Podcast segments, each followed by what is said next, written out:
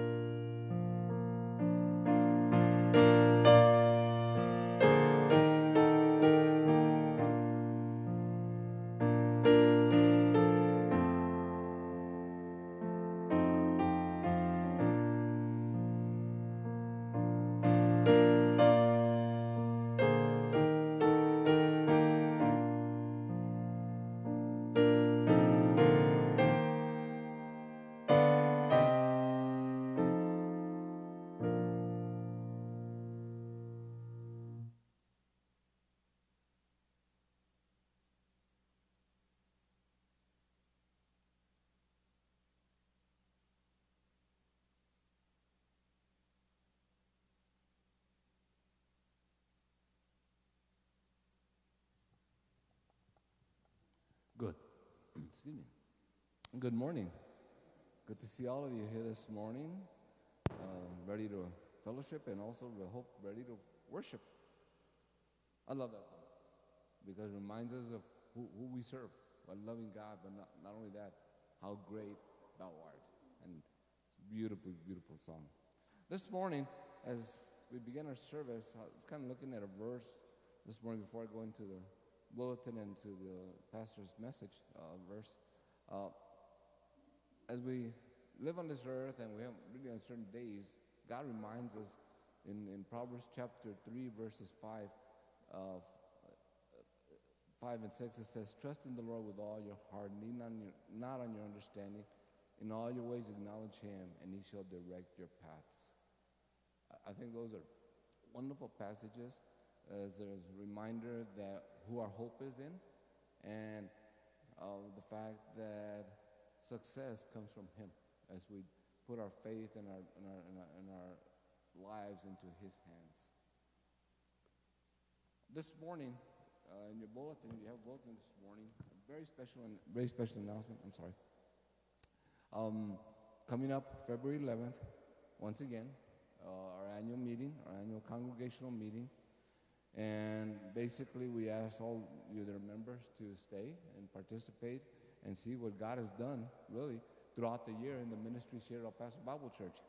And so we hope that you, you can stay for that meeting. And also, um, the, the fact that if you're not a member, I still think there's time for you to become a member of Paso Bible Church because there's sometimes there's things that we need to vote for, and only the members can vote for here in, in our congregational meeting. So we, we, encourage you to become a member here at Paso Bible Church, not only for that, but also as, as uh, participate in, in, in, the ministries, also here at El Paso Bible Church, and be, you know, uh, in, the, in that fashion. So coming up February 11th is our annual congregational meeting, and also our ongoing ministries that you can pray for that are listed there in your bulletin.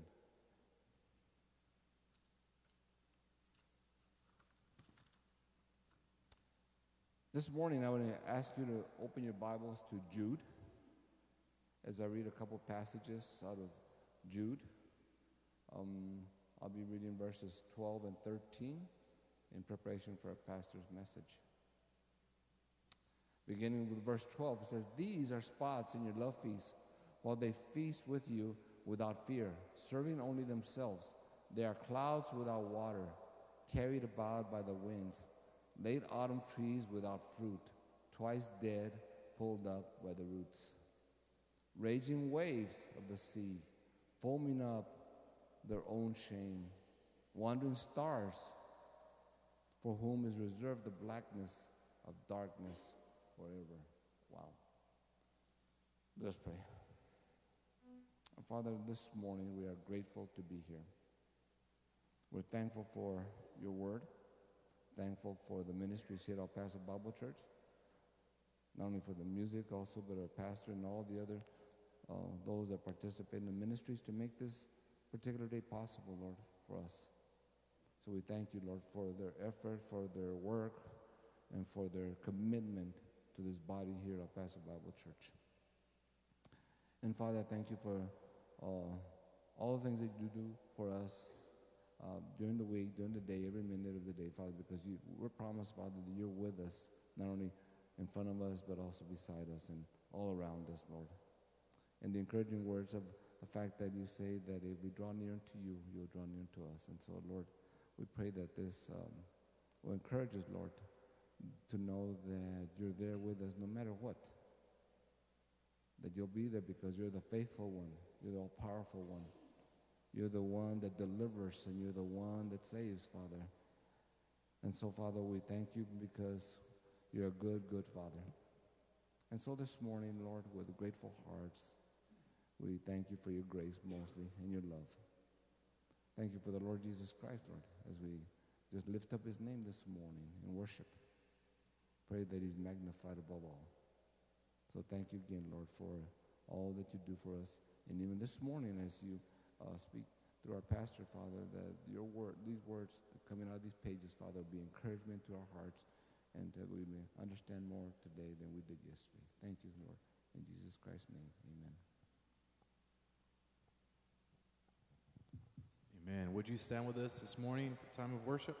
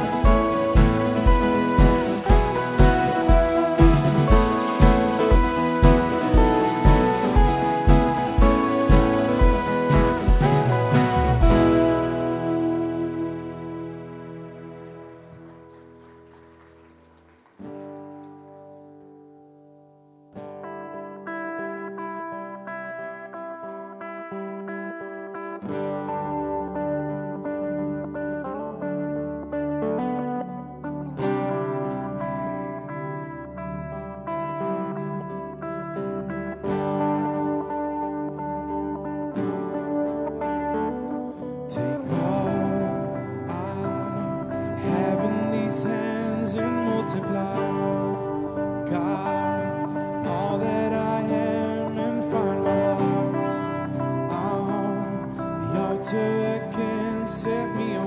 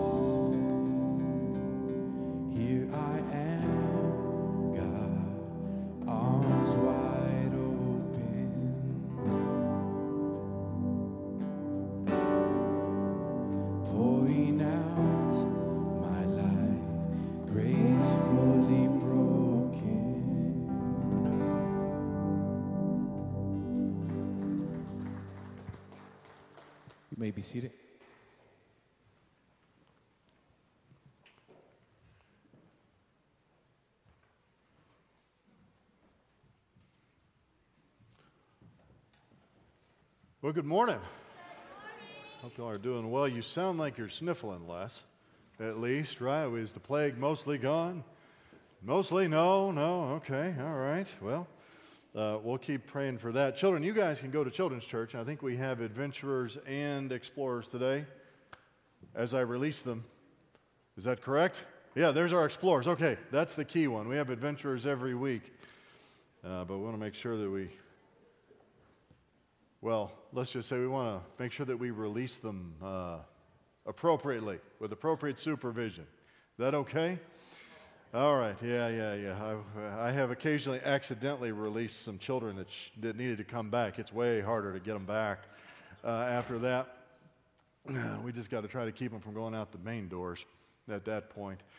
Uh, well, but anyway, sounds like y'all are doing better. I'm doing better. I can't, I'm down to maybe one coughing fit every day.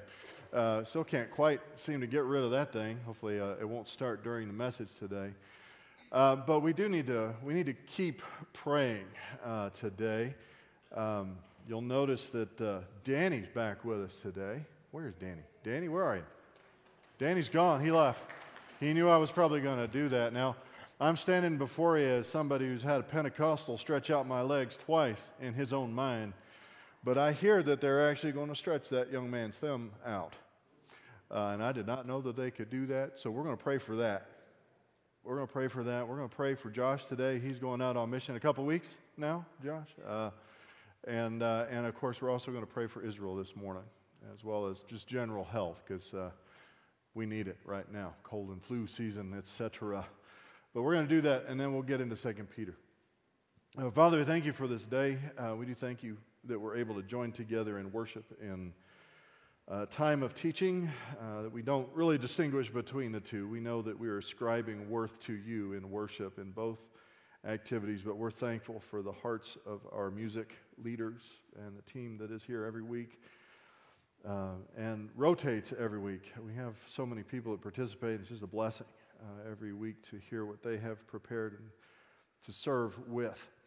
Uh, and Father, with that in mind, we thank you for Danny and for his heart, uh, having grown up largely at El Paso Bible Church and serving that whole time since he was much younger than most. And we pray for success uh, in the, the, endeavors of the doctors here to, to restore his uh, hand as much as possible. Uh, after his accident. And uh, Father, I do pray also for Josh in particular, Josh McGee, as he's gone out on mission here in a couple of weeks now. We do pray that it might be a little shorter as they've indicated it might be than what initially was planned. But uh, Father, pray for safety for him. Uh, and Father, we do pray. We pray for the peace of Jerusalem. Uh, and we pray, we pray for peace in the promised land for your promised people. And we do that without apology, knowing that apologies are demanded on many fronts, even here in El Paso, when you say such things. But we embrace your promise to Israel, knowing that uh, your covenant people, your covenant nation, are placed as a kingdom of priests in this world, and you are not done. You have a future plan for them, and those who bless them are blessed, and those who curse them are cursed. And we pray that their enemies would be cursed this morning. Uh, Father, we pray for our time in your word today, that it would be uh, productive and that it would grow us towards maturity as we seek to bring you glory in our lives today. And it's in your son's name we pray. Amen. So here we are in 2 Peter uh, 15 to 19 is what we'll cover today. And uh, we're talking about growing in grace. Uh, we need to remind us of that because we're in a very extended portion of 2 Peter. Uh, we need to keep in mind that the original readers would have read this in a much shorter time frame. Uh, they understood the culture, they knew the author, uh, they spoke the language, they understood the idioms, all of those things. Occasionally, my, my children will ask me, Why does it take you? Why does it take you, you know, like 40 messages to get through that little book or whatever? Because it wasn't really written in your language to you, in your culture. It, um, if this was talking about, you know, like I was just in, in San Antonio a couple of weeks ago, if the illustrations were about how to make enchiladas with Wolf Brand chili on top? I got it, right? I can, I can learn that in 35 seconds because I grew up with that. But you didn't grow up in the ancient Greek world speaking Koine Greek and learning those things. And, and this really wasn't written, it's written for you, it's written to you in a theological sense. But we need to explain it. And so we're, we're talking about growing in grace, and we've talked about the fact that Peter teaches us that he's given us everything that we need for life and godliness. And that is a truth to be believed today because sometimes you're unconvinced. Sometimes you're unconvinced, yeah? That you actually do. And so, faith in that proposition, faith in that truth, is what enables you to fill the gaps and get out of bed in the morning, Uh, to put a point on it. When you don't necessarily believe, when you don't actually kind of consider that you have everything that you need for life and godliness, we need to look at the list. We need to look at the list of things that God has provided to us and has then asked us, commanded us, provided for us to supply them. See, because a lot of times we act like we've got to, we've got to create something.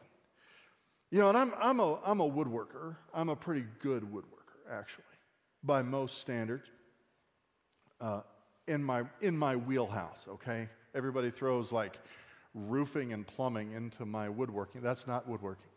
I'm talking about traditional cabinet making, making furniture. But I am not an artist. I'm not an artist. My dad was an artist. My dad could take a crayon from Bill Miller's and take a paper plate and make you an heirloom buffet, china cat, whatever, on the back of the plate. Not a measurement there, and he would just build it for you. And if somebody asked me at Bill Miller's, hey, draw me out an heirloom buffet and build it for me, eh. No, I can't. That's not my wheelhouse. You give me a picture, at least a picture, and a dimension that it needs to fit in, I'll come up with a buffet for you, but give, don't give me a paper plate and a crayon. And sometimes we act like that when, when God says, I want you to do this thing we act like he's demanding that we draw it out on a paper plate, that we conceive of the thing, draw it out, and build it ourselves, when in fact, what he's asking us to do is to simply provide something that he gave us freely. Do you see the difference? The burden of creation is not upon you or me. Praise Jesus. He does not ask me to live the Christian life ex nihilo, out of nothing. He has provided everything and asks us to grow in it. And so we, in this process, can know our position and know our vocation, and, and we're able then, as we're growing in grace, to develop the confidence that we need to discern between what is true and what is not true. That we need to be able to encounter biblical teaching and I'm going to differentiate something there because you use biblical differently than I just did. Teaching concerning the Bible. And we need to be able to discern from people who are mutilating the Bible for their own purposes and people who are teaching the Bible as the true product of true prophecy that was inspired by God, authoritative and absolutely correct. What we say, inerrant, theologically speaking. We need to be able to cultivate that. Because biblical prophecy is what defines God's word. It means this is what God said, and this is what He wants you to understand. It bears His authority, it's unique. But not everyone who opens the Bible in front of you takes it that way. Not everyone who has a successful career in a radio teaching ministry or writes books or publishes them understands that to be true. There have been false prophets from the Old Testament, what Peter calls false teachers into the New Testament, that try to peddle their own words as God's word, and they do it with malice. Sometimes we give them a little too much credit. You know, uh, you've probably had a conversation like this about some really objectionable, awful, malicious person. Y'all know some of those people? Nobody wants to admit it. Just don't be that person, okay? That's all I'm concerned about, really. I know you know some malicious, objectionable, awful people because you're human. But you'll be in a conversation talking about that person objectively. I'm not talking about gossip or whatever. And so, oh, I think that's a good person, but he's really got a good heart, but no, he doesn't. It's malice. And people do this about false teachers all the time. He really means well. Uh uh Scripture does not teach that the character of false teachers is without malice. You may have somebody that says something stupid every once in a while. Occasionally, I may have, I may, hypothetically, have said something stupid. It's the, it goes with the territory. We, we, we teach for a living. Sometimes we're not clear. The way that I explain my views is not inerrant like Scripture is, okay? That's not what a false teacher is. A false teacher has malice and entices people. And they have smiles on their faces. And they're way nicer than Pastor Josh. Way nicer. You don't have to try hard, right? We all agree. It's okay. You don't have to nod your heads. I said, stop nodding, stop nodding your heads. You don't have to agree that much. so much of what's out there is malicious. And it's always kind of been that way, right? The examples that Peter gives Noah was saved, only eight people were saved out of the entire creation on the ark. Only Lot was saved out of his city. The lesson has to be that true teaching from true prophecy is not a consensus. It's not in the majority, and it never has been in the majority. We can't vote on it, we don't vote on it. Understanding that. Because we could, we could understand Peter, Peter's, man, he spent a lot of time on this. He has. Having confidence and faith that God knows how to rescue the righteous, no matter how dark the world is. We need to believe that. To rescue the righteous, no matter what it looks like. And we need to know how to distinguish between malicious, false teaching and true teaching regarding God's Word. So last week, we were in part of this section. I think we finished the sentence. I'd have to go back and check, but it feels like it's still the same topic. And last week, we talked about false teachers, and we said that they rebel, they revile, and they come to ruin. They come to ruin. Uh, and those are true things. Those are characteristics of false teachers in the, in the ultimate sense. They are, in fact, what, what Peter describes that they have constantly predatory gazes. They're always looking for someone to prey upon. Uh, adulterous eyes. And instead of speaking truth into people's lives, they, are, they speak imprecations, curses. They take God's word and speak things that end up cursing people from it. Now, you may think you've got the idea. Don't raise your hand. Because I'm going to preach this passage anyway, and I don't care. Because Peter says you're not done yet. So when Peter says you're not done yet, I say you're not done yet. Is that simple? Okay. But you may think you got the idea. I, I, I kind of think that Peter's readers may have been at this point going, I think we got it, Peter. There are malicious bad guys trying to hurt us. I think we got it. But you need to understand that Peter understood the danger was real. He was coming, really, I, we, I think later in his life, coming to the end of his personal ministry. We talked about that, that he was confident of his ministry in the world, and that in those last years of his life, at least, maybe days of his life, he chose to reaffirm for them things that they already knew and in which they had already been established. And the reason for that is because all of his teaching here on false teachers is predicated on the risk that people who were once stable become unstable. They are at risk. Even having been firmly established in God's Word, firmly established in their identity, firmly established in what God wants for them, they are at risk from the malicious teaching of false teachers to become unstable and be enticed. And if they could do that, in, if Peter was worried about that in his own lifetime, I'm worried about it today. Because I've seen it happen in people who I would have called friends. In my life. Personally, that people who were once stable become unstable and they're enticed away from the truth of God's Word.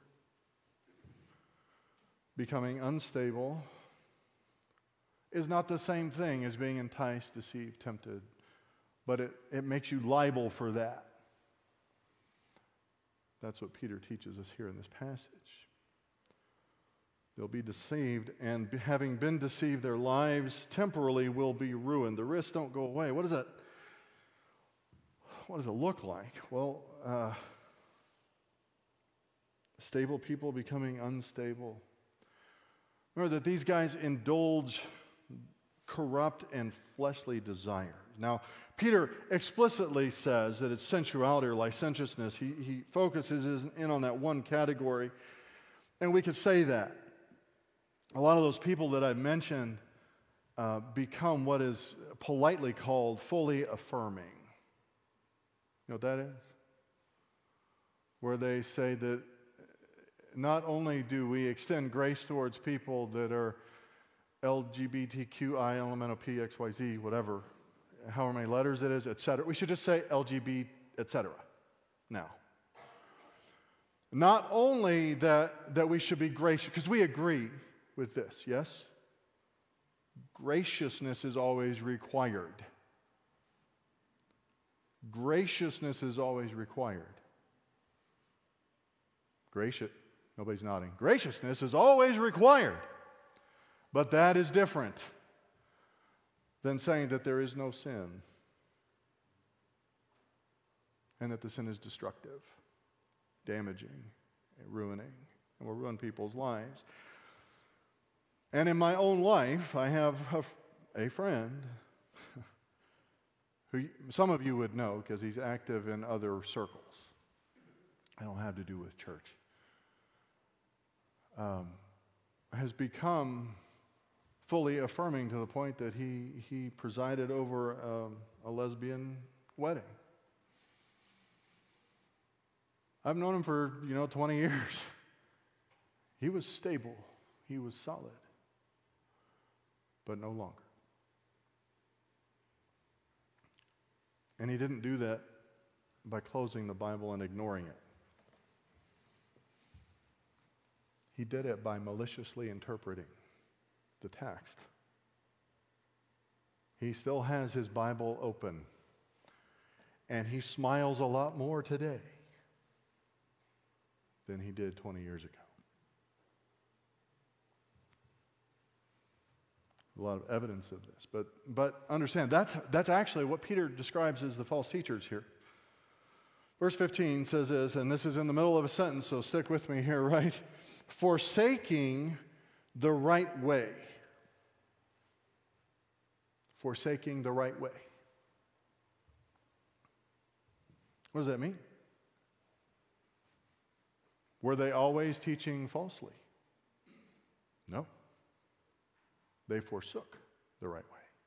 They were stable, they became unstable. They were gracious, they became malicious. That's how it goes, forsaking the right way. And he gives an illustration. It's a heck of an illustration. I was talking about this one with somebody here recently. Forsaking the right way, they have gone astray, having followed the way of Balaam the son of Beor, who loved the wages of unrighteousness, but he received a rebuke for his own transgression from, from a, or for a mute donkey, speaking with the voice of a man, restrained the madness of the prophet. Now, you may not remember where the story of Balaam is. Balaam was kind of, we've talked about this, he was a little bit of a rock star as far as ancient prophets went. The reason I know that is because he's presented in the Torah. It just says Balaam, right? And you're supposed to see the neon sign, right? Everybody knows who Balaam is. Balaam was a rock star prophet. And you find Balaam doing some admirable things. A king of Moab comes to him and says, uh, Hey, I need you to come curse Israel. no. I'll give you a crap ton of wealth if you come curse Israel. No. You'll know how much a crap ton is just one ooch up from a buttload, which has a definition, by the way. You can just, just Google it. I know you got your phone open. Buttload is an actual measurement. Don't you think I'm just being ridiculous? I'll give you all this money if you come. No. Finally, God says, Go. Third time, I think it is. Go. Just remember, you say what I tell you and nothing else. That's the standard I hold myself to. I'm no rock star prophet, but we share that, right? I'm going to just say what the Bible says. He goes down the road on his donkey, his faithful donkey. He knows his faithful donkey because the donkey tells him, I've been faithful. this is a crazy story. I've been your faithful servant for my whole life, and here you are mistreating me, the donkey says. God personally confronts him in, an, in a way that is visible only to the donkey. And the donkey saves his life because he is willing to just charge ahead. And the angel of Yahweh is willing to take his life personally. Christophany there as I take it. Something changed. We're not told exactly what. But Balaam agreed to go on the basis that he would only say what God told him to say. And the scripture explicitly says that Yahweh was then angry because he was going. Something changed in his mind, in his heart, in his heart mind, whatever you want to say. He started loving the money. Because God never told him, don't take the money. He just said, say what I told you to say is madness. Madness is what Scripture calls it. To approach prophecy that way, to approach teaching the Scriptures that way. It's madness to try to speak God's word this way. Something changed. And the donkey intervenes. I did a, a research paper on this a few classes ago in my doctoral work, Old Testament synthesis, and uh, pointed out that uh, basically Balaam becomes the donkey. Right?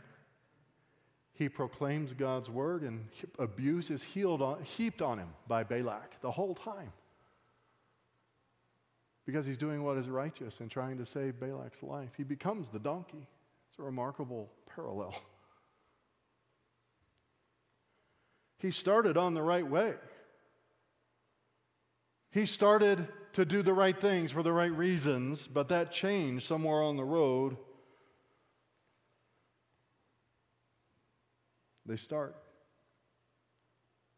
He loved the wages of unrighteousness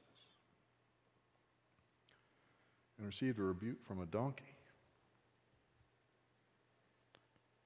These are springs, verse 17, without water, and mists driven by a storm, for whom the black darkness or the blackness of darkness has been reserved. I don't know if you, I've, in the last 13 and a half, 14 years that I have pastored El Paso Bible Church, I've driven through Fort Stockton a whole lot. Y'all driven through Fort Stockton? You ever wonder why it's there? They got a Bush's chicken. No. Fort Stockton. I'm not, I'm not heaping, you know, I, I just didn't understand why it was there. Why does Fort Stockton exist? What in the world is it protecting? Ever asked that question? Well, I asked the question one day, and because I'm a dork, I looked it up. Fort Stockton was created to protect Comanche Springs, six artesian springs that produced huge amounts of water right in the middle of the desert. And they were trying to keep, shall we say, the, the Native Americans from using it as a base camp. That's why Fort Stockton exists. I don't know why it still exists. because the springs dried up in 1961, and all they can get out of it is a swimming pool now. There are six big springs without water. You know what we call those? A hole. It's a hole. There are six big holes in the ground that used to pour forth water. Stable water source, now it's zero water source. 1961. But Bush's chicken is still there, and I think a subway. K Bob's is there, but they got rid of the salad wagon, so I don't stop there anymore. You like that salad wagon? Springs without water. This is a dry hole. Mists driven by the storm, not much better. You know, like when it rains mud here? Yes? Y'all do, y'all lived here long enough, right? It just sprinkles enough that the dust falls out of the air. Your trees will still die, and your car will still be dirty, and that's all it does. Lots of promise, no product, no profit, no benefit.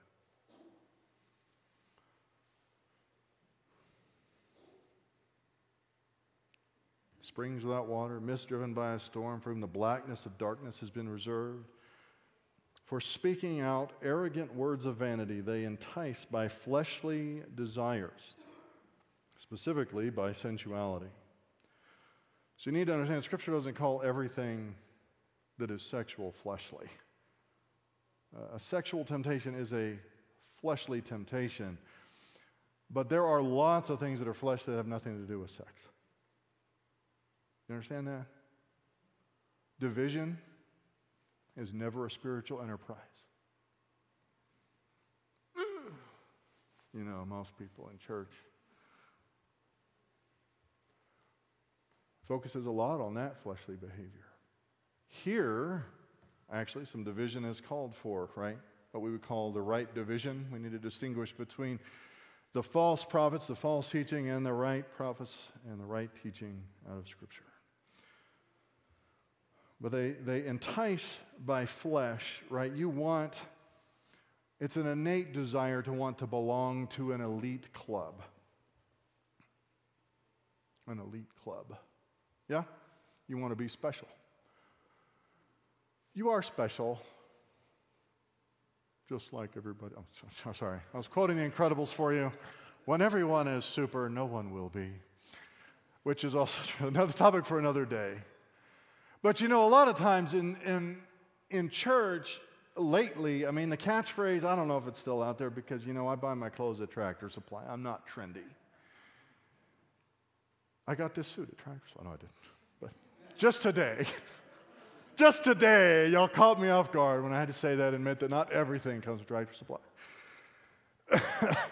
but you'll hear, and I heard it from people my age and younger, I just, I just need people to do life together. What they meant is that they needed to be the most important people to a small group of people.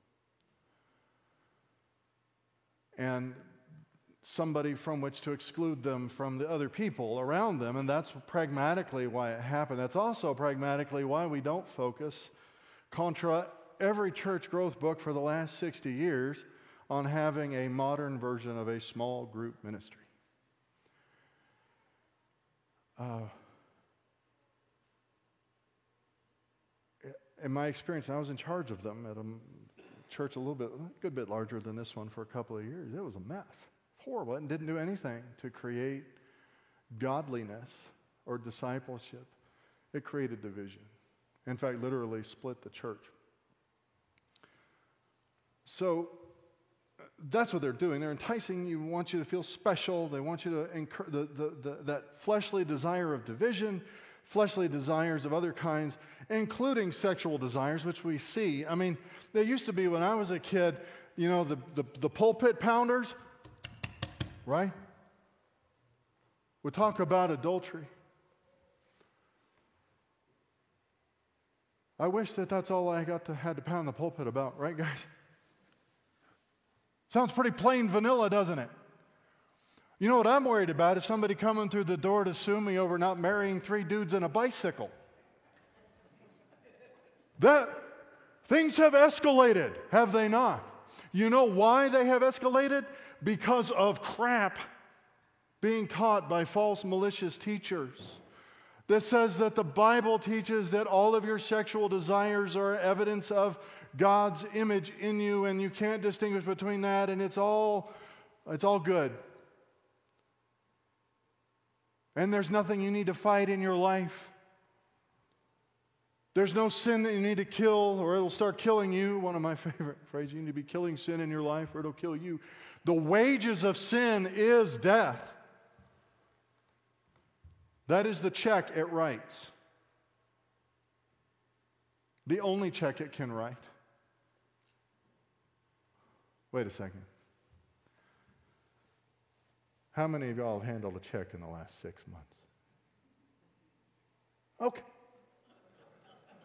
Thank you. It's the only Venmo it can send. How about is that better? Cash app, whatever you use. I find in you, and every time I go do a bee removal for a Generation Z person, I find out that I do not have all of the electronic payment options available. I really only want to take cash.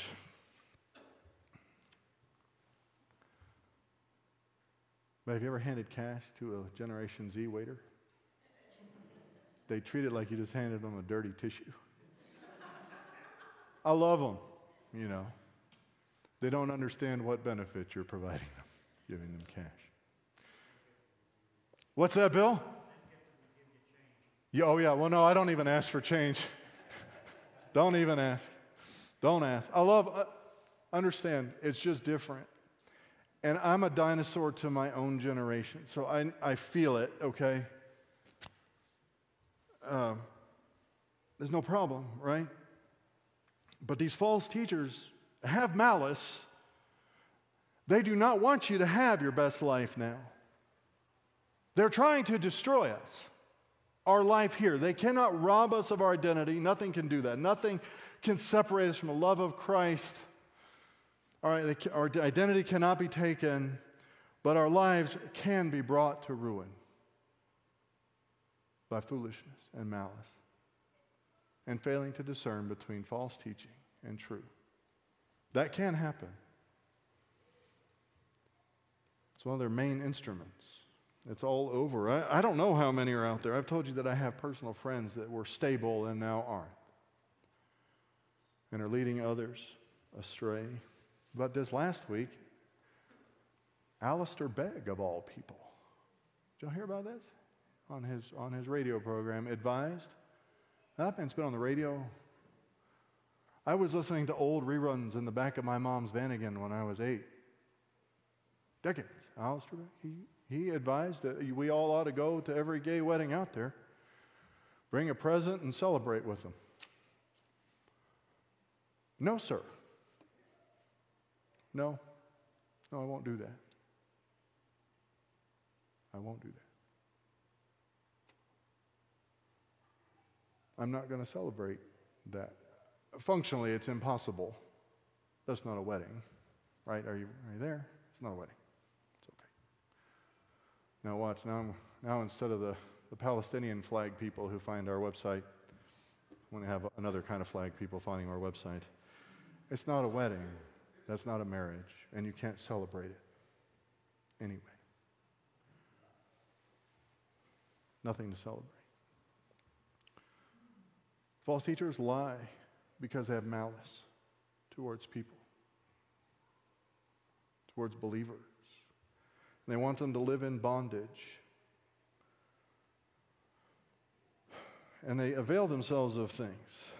Pragmatic. They're speaking arrogant words of vanity. They entice by fleshly desires, by sensuality. Those who have scarcely escaped from the ones who live in error. That's the, the new believer or the immature believer, the ones that have not been walking in freedom for a long time and they're susceptible. Right? You hear people sometimes say something stupid, something stupid.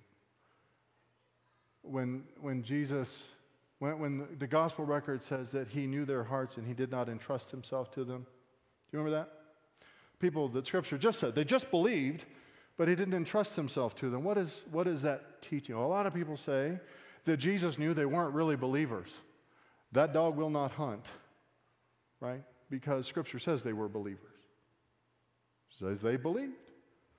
What it's saying is that not all believers are trustworthy because they're not all mature. He did not entrust himself to them because it was not time in ministry. Here, these people have escaped those who live in error. They are no longer on that path, that's not their identity, but they are susceptible to the malice of false teachers in ways that people who have been maturing for decades aren't. That's what that's teaching. They find the vulnerability and they dig down in it. New believers. God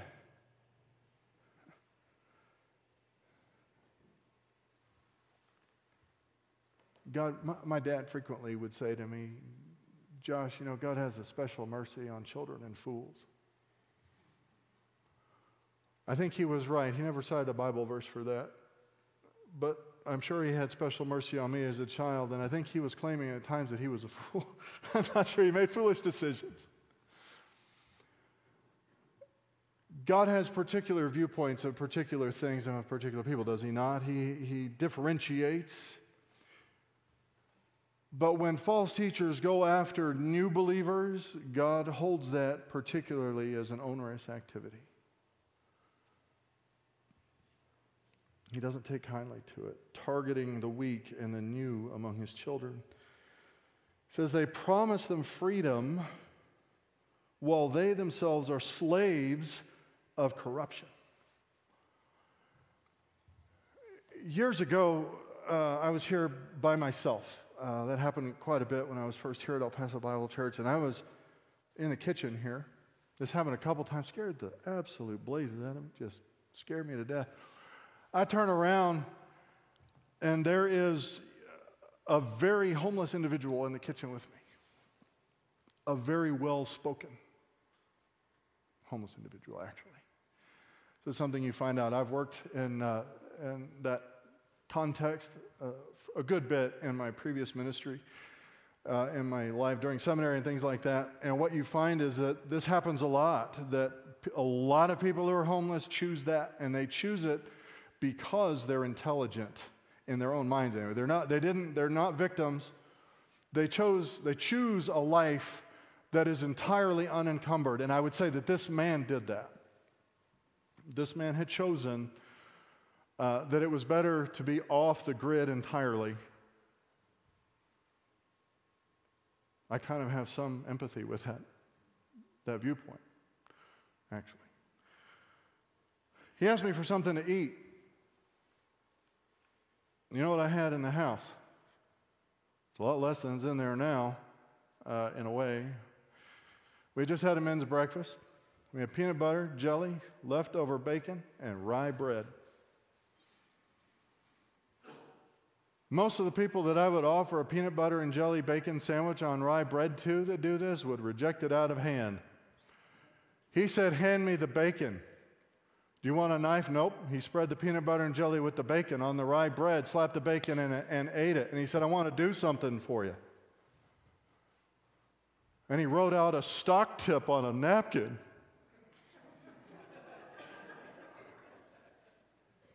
okay. that was not what I was expecting. I was expecting prayer. You know, I've had random people, like I mentioned, come in and offer to straighten out one of my legs. Happened twice. Didn't work the first time. Told him come back. Stock tip.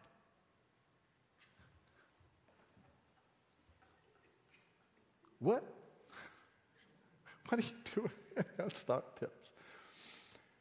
You've obviously made a choice to be unencumbered by financial concerns, right? You could call it bondage. I won't necessarily call it bondage, but you know what I mean. Like, what business does he have in giving me a stock tip at all? What business does somebody who isn't experiencing freedom spiritually in their life have in offering it to somebody else?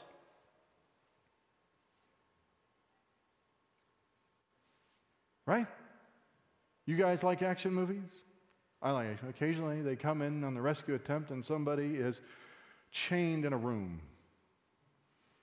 It would be like that person talking to the guy with the rifle, the shotgun, the grenades, and the body armor, saying he was going to rescue him.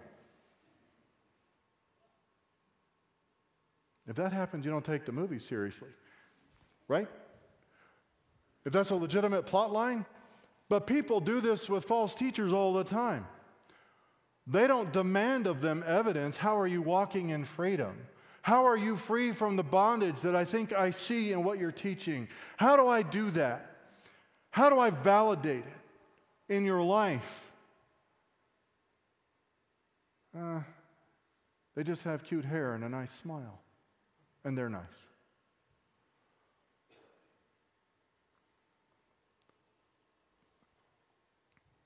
They have nothing to offer. They're slaves of corruption, of malice. And Peter says this. This is the proverb, proverbial principle here for by what a man is overcome, by this he is enslaved. Now you need to understand, you're Americans, you don't like the word slave. Am I, is that a jump? You don't like the word slave? It was a legitimate socioeconomic strata in the New Testament. It was very different from what you perceive of as slavery. He's not saying, I know that, right? Because all the apostles referred to themselves as slaves of Christ. Right? Yes? Sometimes your, your NIV says bondservant, I think. Indentured servant is the idea you get with that. I'm not sure that's right. In fact, I'm sure it's not right. Slave, doulos, slave. He's not saying don't be enslaved. He's saying choose what to be overcome by. Choose what to be overcome by.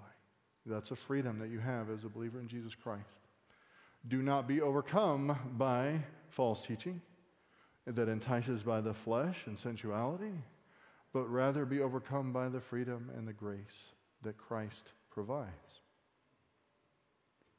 Choose the authority in your life and reject false authority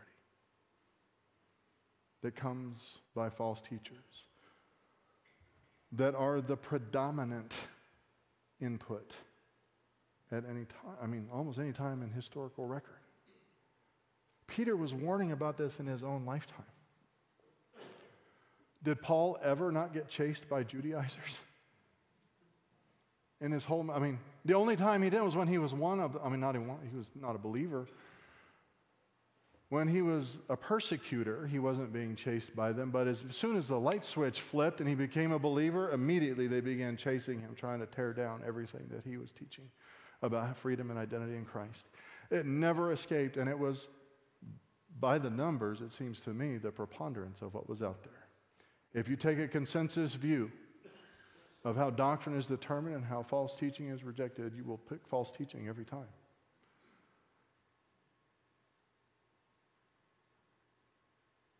Did I say that correctly? If you take the consensus view, if you give everybody who opens a Bible a vote, you will end up with malicious false teaching making demands on your life and enslaving you. You must reject that consensus view. Reject malicious false teaching. And maybe every once in a while, listen to your pastor when he tells you where it is. When you bring me in that cool paperback you just picked up. That's free. That's not the main point. Let's pray. Father, we thank you. Thank you for the freedom that we have in Christ. We pray for the courage and the wisdom to supply the things you have provided to us in order to avoid living in bondage in this life and ruining uh, the tremendous gift you've given us in physical life with a purpose, seeking your glory, growing in grace. That we would be able to identify those who abuse God's word with malice in order to enslave your children in this life. And instead, embrace the freedom of your grace. And it's in your Son's name we pray. Amen.